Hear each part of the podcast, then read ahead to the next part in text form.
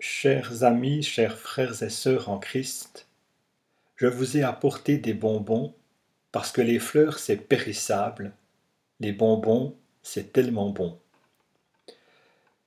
Des bonbons particuliers parce qu'ils sont sur un écran.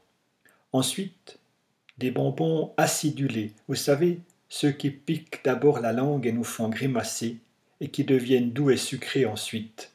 C'est alors qu'on les savoure. Je dois la référence aux bonbons à mes collègues et amis Laure Deveau, Marianne Chapuis et Diane Friedli.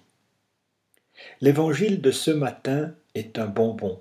Acide dans un premier temps, il pique nos oreilles. Mais ce texte, parce qu'il est râpeux, a des choses à nous apprendre sur la bonne nouvelle de l'amour de Dieu, sur nous-mêmes et nos relations des uns aux autres, dans et hors de nos familles. Car c'est bien de relations dont il est question, un fil rouge qui traverse nos trois textes, famille et alliance, celle de Dieu, autant de relations que nous vivons au quotidien. Il y a d'abord cette histoire du prophète Élisée, qui n'est pas sans rappeler celle de Sarah et Abraham, la promesse d'un enfant qu'on n'attend plus, la promesse pour un couple de devenir une famille, de nouer de nouvelles relations, l'alliance de Dieu qui traverse les âges, se rit des impossibilités humaines pour ouvrir à d'autres possibles, à de nouveaux liens. Il y a ensuite les propos de l'apôtre Paul, qui fait du baptême le sceau et le signe d'alliance des héritiers d'une vie nouvelle, frères et sœurs attachés, reliés au Christ et membres d'une famille recomposée. Et enfin, l'acidité des propos de Jésus. Une acidité qui redonne à l'Évangile tout son piquant. Suivre le Christ, ce n'est pas une promenade de santé ni un long fleuve tranquille, encore moins une vue de l'esprit. Suivre le Christ est une mise en route qui exige de tout quitter, surtout ce qui fonde notre sécurité, notre confort, ce qui est notre port d'attache. Souvenons-nous des premiers disciples, Simon et André, Jacques et Jean, répondant aussitôt à l'appel du Christ, un parfait inconnu pour eux, et laissant leur Père se démêler avec ses filets de pêche. Pensons encore à Lévi Matthieu, le collecteur d'impôts, laissant ses décomptes et calculs pour se mettre à la suite de ce même Jésus qui lui a dit Suis-moi. Et il y en a eu d'autres qui ont radicalement changé de vie pour répondre à un appel. Ils ont tout quitté pour aller vers. Ils n'en savaient rien, sans doute eux-mêmes. Qui a trouvé sa vie la perdra, qui a perdu sa vie à cause de moi la gardera je crois que nous avons besoin de réentendre ces paroles un peu acides de prime abord, à l'image des bonbons. On préférerait certainement ne pas trop s'attarder et passer assez rapidement, se dire qu'il y a sûrement mieux ailleurs, des mots plus sucrés, plus savoureux, plus doux à nos oreilles. Mais ces mots parlent d'amour. Ils laissent deviner toute leur douceur, comme les bonbons, une fois la coque fendue. Et c'est cela qui compte, l'amour un amour entier et exclusif qui occupe toute une vie. C'est parce qu'en Jésus, Dieu le premier nous aime d'un amour tout entier que nous sommes appelés à l'aimer de la même manière.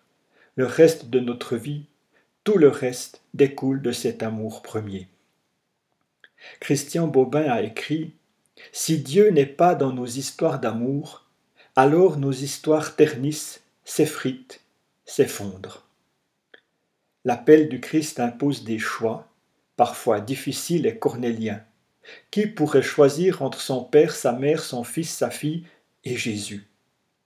Mais en accueillant Jésus et donc Dieu dans sa vie, en accueillant son amour pour nous, on transforme les liens qui nous unissent. On donne sa vraie place, son autonomie à chacun. On devient petit pour donner à l'autre l'espace de grandir et de devenir qui il est, qui il est appelé à être car c'est bien cela que Jésus n'a eu de cesse de rappeler au travers des guérisons. Redonner leur place à ceux qui n'en avaient plus, à ceux à qui on ne voulait pas donner de place. Et c'est cela que Jésus veut pour chacun de nous, que nous soyons des hommes et des femmes libres, debout et en marche, qui annonçons que chacun a une vraie place dans le monde, dans la vie, sous le regard de Dieu. Là est l'essentiel.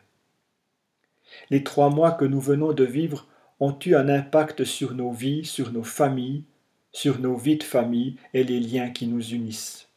Ceux-ci se sont-ils renforcés? Ont-ils été mis à mal? Y a-t-il eu des liens qui se sont tissés ou rompus dans et au-delà de notre cercle familial Et Dieu Et Jésus dans tout cela avait-il encore une place Celle du centre, la première? Autant de questions que je vous laisse tout simplement, sans vous demander de réponse parce qu'elles vous appartiennent. Et je sais qu'ici, dans la paroisse de la côte, vous avez été nombreux et nombreuses à tisser du lien, à avoir pris soin les uns des autres d'une manière ou d'une autre, à avoir donné une orientation nouvelle et peut-être durable à vos existences. Cela l'auriez-vous fait? Auriez-vous pu le faire si l'amour du Christ ne vous avait pas animé? Si vous n'aviez pas mis le Christ au centre ou à la première place?